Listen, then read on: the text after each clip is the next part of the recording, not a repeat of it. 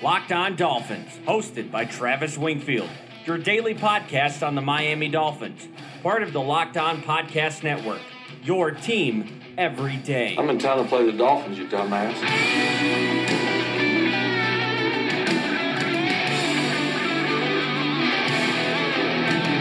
What's up, Dolph fans, and welcome into the Tuesday, September the fourth edition of the Locked On Dolphins podcast. I am your host, Travis Wingfield, and I'm here to bring you your daily dose of Miami Dolphins football. And on today's show, it is officially game week. We are just five days away from the end of a long offseason, and we're going to talk about the Dolphins' ever-changing fifty-three man roster, some potentially fatal coaching decision blows that could derail the Dolphins' playoff hopes, and of course, answer your Twitter questions. But first, I kindly invite all of you to please subscribe to the podcast on Apple Podcasts. Leave us a rating, leave us a review. Give me a follow on Twitter, at WingfieldNFL. Follow the show at LockedOnFins, and check out Locked On Dolphins dot com, the number one blog in the Locked On Network. A piece we're going to talk about on the podcast today is up live on Locked On Dolphins dot com, and of course the other Locked On Sports family of podcasts like the Locked On Heat podcast and Locked On N F L podcast for all the local and national coverage of your favorite teams. We have tons of news to get to. Let's bring on the Mad Dog. All right, Miami! This Dolphins fifty-three man roster has taken shape in the most unique way I've ever seen it personally as a fan. Tons of changes every single hour, it seems, and we had more of that today on Monday as I record this podcast. But we covered the Luke Falk and Tanner McAvoy claims on yesterday's podcast, but a flurry of other moves have since happened. And one of those moves is the reintroduction of Sam Young. The Dolphins brought him back. He will probably serve as the swing tackle in that game on Sunday, backing up both Ja'Wuan James and Laremy Tunsil. Travis Swanson, a center formerly of the Detroit Lions, recently of the New York Jets, was signed, or claimed, I should say, from the Jets, who cut him. There's a connection there with the Lions coaching staff, with a few of the Dolphins' current coaches coming from Detroit, and now they have Swanson back on their side in Miami. Also, safety Maurice Smith, who I thought was very impressive, was cut, and by the time you guys hear this podcast, I imagine we'll hear about him being re-signed to the practice squad, but this is the one that really, really irks me. I was begging for him to play last year in place of Nate Allen, and I thought he was terrific again in the preseason. I think this might mean you see Torry McTyer as the dime back when the Dolphins go to that, and we're going to get very deep into that topic on the podcast here today, but it sounds like McTyer will be the sixth defensive back onto the field rather than a potentially Maurice Smith and being the fourth safety with Minkah Fitzpatrick, T J McDonald, and Rashad Jones. So we've got a fifty-three man roster ready to go. Let's go ahead and break that down. That's another Miami Dolphins. And so what I'm going to do on this portion of the podcast is run through each position group and talk about the surprises and what to look for from that group going forward. Not going to preview each single player on the roster. I've done that all summer long. You guys have heard me talk about it, so no sense in repeating the same regurgitated stats on Ryan Tannehill and so forth. Let's go ahead and start with those guys, the quarterbacks. And the Dolphins are one of the most unique teams I've ever seen in this regard, carrying four quarterbacks into the season opener. And the reason they're doing that, I think, is to ma- maintain Luke Falk on the roster or get a crack at him to bring back to the practice squad. They were going to need a camp arm or a scout team arm to run that scout team and be a part of the practice squad. So Luke Falk gets that designation, I think, post week one. I bet he gets cut. We'll see if Brock Osweiler sticks around. I think David Fels is going to be here all year long. I think Osweiler is the one you have to really keep an eye on. And we'll see how many they activate on Sunday, whether it's two or three. At running back, this is a very, very deep group. I love Kenyon Drake. I love Kalen Ballage. I'm really kind of in between on Frank Gore, and I think Sonoris Perry offers you a lot. That group is good with me. No qualms there. Wide receiver, how will it be sorted out come game day? Where does Tanner McAvoy fit into all this nonsense? He is more of a deep threat specialist type of guy, special team excelling type of player in that group in that regard. So I just wonder what it means to Jakeem Grant and Devontae Parker's health going forward. Look at the tight end group. There will be four guys on the roster, but how many of them will be active come game day? Most likely three. My money is on Gesicki, Gray, and Smythe, with A J Derby serving as that fourth kind of in-between guy that's more of an injury insurance rather than being a guy they rely on every single week. And another good note about Mike Gesicki's usage, Adam Gase was on the Joe Rose show on Monday today as I record the podcast, and he talked about how he's holding stuff back for Gesicki down in the red zone. He made a great joke when they asked him what his involvement in the game plan will be come Sunday, and Gase said he's probably going to block a lot. throwing some more shade at the people that are questioning his calls in the preseason. And he also said that he found himself getting ultra competitive in that Ravens game and that he wanted to start showing the playbook and trying to beat the Ravens, but he was able to check himself and hold it back. So I personally can't wait for Sunday just to see what type of stuff he unveils and if maybe he holds it off until divisional opponents or guys that we have to beat later on in the season in more crucial situations. So keep an eye on that. That should be interesting involving Mike Gesicki and these tight ends. The offensive line, we have known who the starters are going to be for a long, long time, and I wasn't concerned about the depth, but now I kind of am. We'll see what happens with Ted Larson and Sam Young. Like I mentioned, Sam Young coming back to be the swing tackle. If one of those starters goes down, what are we looking at when one of those guys has to go into the game? That's the biggest question mark surrounding that group. The defensive ends, I don't have any qualms or worries about those guys. They are going to be dominant and get after the quarterback. Defensive tackle, we'll see about this spot. Is it the weakest group on the roster with... I guess Akeem Spence, where does he fall into the fray of things? He's the first defensive tackle. I have him as the fourth. Is Vincent Taylor going to play? That's going to be a lot of stuff we have to unpack there. And if the defensive tackle spot isn't the weakest on the roster, it's definitely linebacker. And we'll talk about the usage of linebackers in the next segment. Hopefully, keeping five guys on the roster is a positive sign of things to come in regards to personnel usage on that defense and third and long in particular, but that group really kind of worries me. I thought Terrence Garvin would make the team for sure. He did not. He got cut. Stephon Anthony is the fifth linebacker on that roster, and it sounds like Jerome Baker will be the third and other starter next to Kiko Alonso and Raekwon McMillan, with Chase Allen filling out that group. At cornerback, we mentioned Torry McTyer in the open. He kind of gets the nod here with Maurice Smith getting cut and probably being added to the practice squad. I think he's going to be your sixth defensive back that comes onto the field. For the first time in a long time, I really like the cornerback group. I also really like the second or the safety group. I just like the secondary in total. I think T J McDonald could have a better year in year two with Miami. Rashad Jones, we've talked about it all offseason, how much he'll be freed up with the added addition of Minkah Fitzpatrick and hopefully McDonald's emergence too. So the roster is set, the fifty-three man roster up to date on Locked On Dolphins dot com. You guys can check that out. I'm not going to go through and read the roster in its entirety for you guys. You guys can find that list on Locked On Dolphins dot com, so no need to bore you with that. But for now, this roster is set just five days outside of kickoff weekend. And with kickoff weekend right around the corner comes one of my favorite parts of the year, betting on football games. And you can do that now with our latest sponsor, MyBookie. And every time somebody asks me about advice for betting on games, I always tell them it's not about the team you bet on, it's about where you bet through, and that's why I urge all of my listeners and fans to go to my bookie dot a g to play with these guys. Trust me, they are the best bet you'll make this season. They've been in business for years, have great reviews online, and their mobile site is very easy to use. Put your money where your mouth is, lay down some cash, and win big today. They have in-game live betting, the most rewarding player perks in the business, and for you fantasy guys out there, you can even bet the over-under on how many fantasy points a player will score in each and every game. Join now, and MyBookie will match your deposit dollar for dollar using promo code LOCKEDON. That's promo code LOCKEDON to activate that offer. Visit MyBookie online today. That's M Y B O O K I E, and do not forget to use the promo code LOCKEDON when creating your account to claim that bonus. My bookie, you play, you win, you get paid. By now, you guys have come to know me as a bit of an optimistic Dolphins fan. I don't like dwelling in the negative and focusing on that stuff and bitching and moaning, but I did author a piece up on Locked On Dolphins dot com titled Three Potentially Disastrous Personnel Decisions, and those are decisions facing the Miami Dolphins. They could go down the same path they've taken the last few years and continue to put themselves behind the eight ball in regards to how they match up in certain situations that have just killed them for too long now. And I'm going to go over those three reasons and talk about why the Dolphins have to get them corrected. They have to get them corrected this year, because if they don't, some of this national narrative that has been developing around this team becomes fact, and then we all look stupid for being so vehement against them. So hopefully these three things will go in the Dolphins' direction. Number one, the dime defense. And I talked about it with Maurice Smith and Torry McTyer and what that move could mean, what five linebackers could mean. I posted it on Twitter. I put it in the column. There is a GIF of... GIF? A GIF? Of Kiko Alonso getting smoked by Jared Cook. And it's not because Kiko Alonso wasn't didn't look good on the play. I mean, I thought his feet actually looked pretty good. He looked like he changed directions pretty good, and he was able to keep up with a stutter and go move that J- that Jared Cook put on him.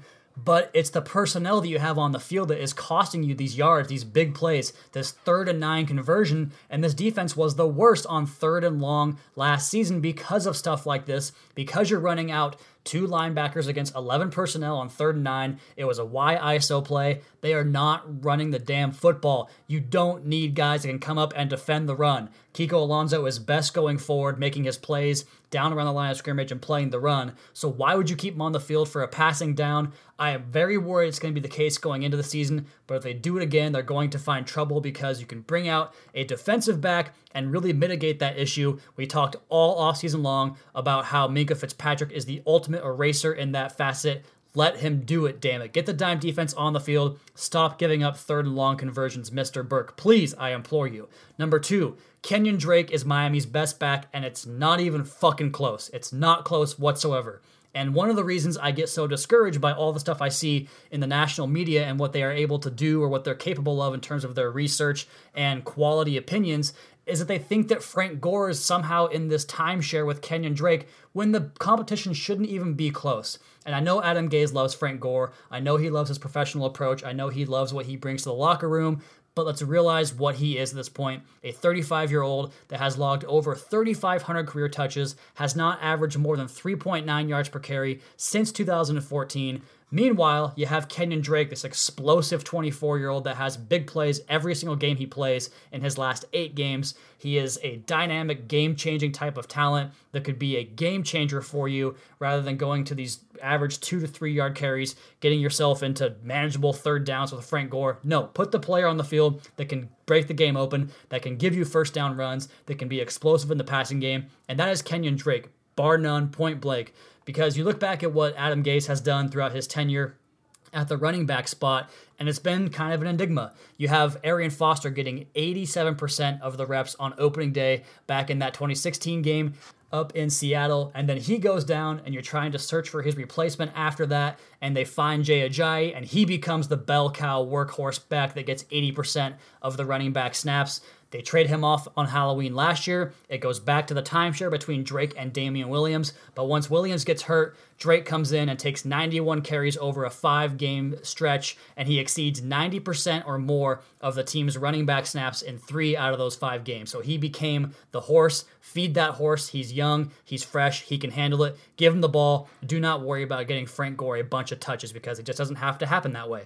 And then number three, instantly reinstalling Devontae Parker into the starting lineup when he returns from that injury. I have talked about it all offseason. I do not believe in this guy. It's I don't think it's necessarily personal with me. I just don't trust him what he is off the field, the way he prepares. And you can't rely on the guy to be available every single Sunday, whereas I think with Jakeem Grant and Albert Wilson, these are two hungry guys that want to be out there. They want to make an impact on the game. They want to work hard every single day, not just on Sundays. And you paid Albert Wilson more money than he was probably worth because he fits in your offense so good.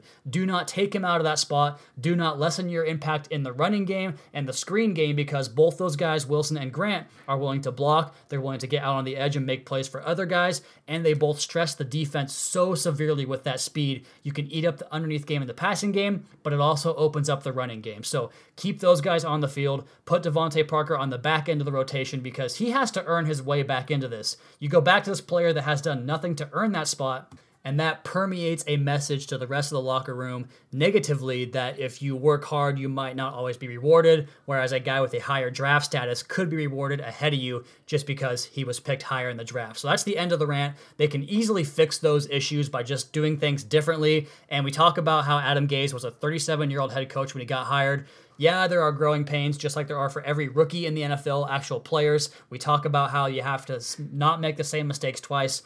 And Adam Gase has a chance to not make those same mistakes twice, along with Matt Burke in making those same mistakes over and over again. And if they do make those same mistakes again, then they actually will be on the hot seat, like people are talking about this season, which really I don't think they are. But if those same problems persist, that's where they'll find themselves. And you guys can check out that piece up on locked on dolphins dot com right now.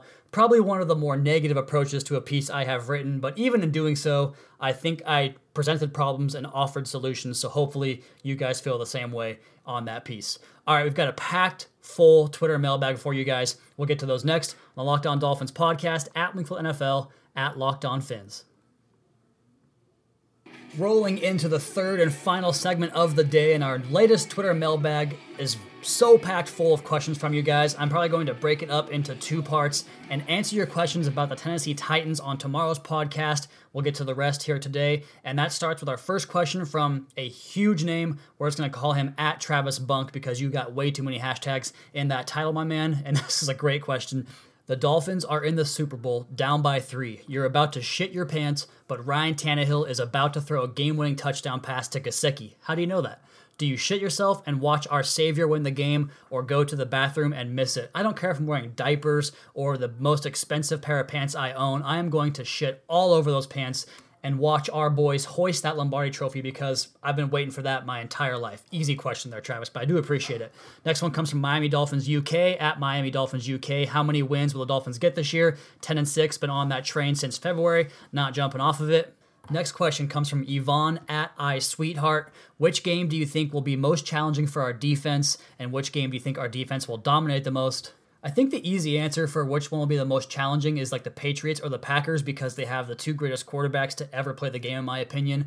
But I'm going to go with the Texans just because the Dolphins cannot handle running quarterbacks, and it's been that way for a long time. And if they don't make the changes that I talked about in the previous segment, it's going to be the same case again. As far as which team they can dominate the most, it's got to be the Buffalo Bills because they just do not have a quarterback capable of starting in the league right now. Josh Allen might get there. He's not there yet. And their offensive line is terrible, and they have no answer for Robert Quinn and Cameron Wake. So Texans most challenging, Bills the most easy. Next question comes from You Are a Code Dab, and he's at Justin J P Precise. How do you think the Dolphins use Tanner McAvoy? Any chance he gets matched up on Gronk in defensive sets, or just offense and special teams? I don't know about him playing defense at all, so I can't answer you that.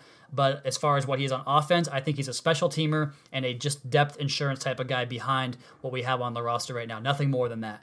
Next question comes from Corey Ashburn, longtime friend of the podcast. What's going on, Corey? He is at Corhay with two Ys, thirteen. What's the biggest reasoning behind the McAvoy signing when we had Ford and Owusu? Have you watched any film on him? I haven't watched film yet. I don't think he's important enough to do that. I mean, that sounds bad as a, as a host of a podcast and a Dolphins quote-unquote expert, but I saw him in Seattle enough to know what he is. He's a good gunner, a good guy on kickoff team, and he can get behind the defense with a play-action game or sneak behind them because he has a little bit of, and this is so such a white guy thing to say, he has that sneaky speed that he can do that with. I would have preferred Isaiah Ford or Francis Owusu, but here we are, man. I don't know why that was the case. Obviously, they found something in practice they did not like. A couple more questions here from Miami Dolphins U K, at Miami Dolphins U K. He asked, what was your first memory of being a Dolphins fan? It was actually that nineteen ninety-four season opener when Dan Marino came back from the Achilles injury and beat Drew Bledsoe. That was on my T V locally, and I just remember jumping up and down, being thrilled in my starter Miami Dolphins throwback jacket that was way too big on me. And he also asked, which away games are you going to this season? I'm not going to any away games, but I will be there for the home games against the Bills and Patriots. Next question comes from Samuel O M. He is at F S A M Vice. Why are we still carrying four quarterbacks on the roster? You would think the roster spot could be used more wisely on a D B. I totally agree. They're just doing it to get Luke Falk onto the roster, to get his intel on the Tennessee Titans, but also to serve as a practice squad scout team quarterback. And the only way they can do that is to put him on the active roster and then deactivate him or cut him after week one and re-sign him to the practice squad, which I hope they do that and bring back Maurice Smith because I want to see Maurice Smith develop on this team. Next question comes from James Burnett, at James Burnett eleven. Who do you think will have the most touchdowns this year? I'm going with Gesicki. That's not a bad pick. I think he's going to have a lot of opportunities down in the red zone, but I'm going to I'm going to go with Kenyon Drake because I think he's going to run a bunch and catch a few as well. So I'll go with him, Kenny Stills, and Mike Gesicki kind of coming in second and third there. Next question comes from Poldy Anslinger, at Poldy Anslinger. Will they keep four quarterbacks for a longer period of time, or will they cut one, maybe even Falk, and try and stash him on the practice squad? Yeah, I, I just talked about that with the other question, but yeah, I think they will, Poldy. I think that he is long for the practice squad, and I hope they can develop him here because he really has a good cerebral approach to the game. He's a smart quarterback, and with his timing, touch, and anticipation, he could actually function in this offense once he gets it mastered. He's not He doesn't have the big enough arm or the good enough pocket mobility to move around and make things happen where he can come in and excel off script. But if you get him playing on script, which is what you want for a backup quarterback, a guy that can play the plays the way they're called and stay on schedule, he can do that in a couple of years. I don't think he's there yet, though. Next question comes from Red Garcia at Red underscore Garcia. One player that can quote unquote overthrow the starter at the position. I think Vincent Taylor should be getting a crack at the starting lineup anytime soon now, and I think that will happen sooner rather than later. Next question is from Mark McCain at M Mac seventy-four. Pro Bowlers for the Dolphins. I'm going with Sitton, Drake, Wake, Jones, and Minkah. That's a lot of Pro Bowlers, which if they're a playoff team, you hope that's the case. I do think Ryan Tannehill gets there this year as like an alternate, one of the guys that gets in because of the Super Bowl quarterback back, backing out or Tom Brady backing out or whoever it is will back out and get Ryan Tannehill in. And while I think there are three guys in the secondary that could earn that distinction, it'll probably just be one of them, and Rashad Jones is the most popular, so I'll go with him over Minkah and Xavier Howard, although I think all three will play at that level. Same thing with Kenyon Drake. There's going to be a bunch of running backs that have a higher reputation than him. I think he'll have to really ball out to get that distinction there. So I'll go with Tannehill and Rashad Jones and Cameron Wake for that spot. Last question here, and I have a lot more questions to get to, guys. I'm going to do it on tomorrow's podcast. This last one comes from Sports Trooper at Troop Sports.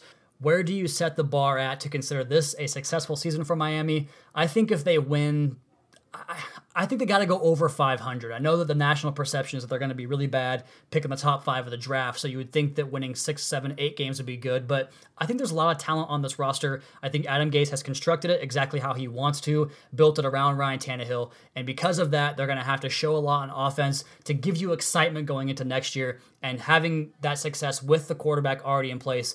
And that could do a lot for the hopes and expectations for twenty nineteen and going forward. So a winning season to me would be a success. All right, guys, we are running short on time, so the rest of the week will be dedicated to looking at the Titans game. I'll have injury updates, practice reports, everything you need to know to get you ready for game day, including more Twitter questions. We had tons of submissions today. I promise I'm not forgetting you guys. I'm just pushing them back to tomorrow's show. But as for today, I have to get out of here. So as always, I kindly invite each and every one of you guys to please subscribe to the podcast on Apple Podcasts. Leave us a rating, leave us a review. Check out the other Locked On Sports family of podcasts for all your local and national coverage of your favorite teams. Give me a follow on Twitter at Wingfield N F L. Follow the show at Locked On Fins. Keep up to date on our Daily Dolphins blog at Locked On Dolphins dot com. You guys have a great rest of your night. We'll talk to you again tomorrow for another edition of the Locked On Dolphins podcast, your daily dose for Miami Dolphins football.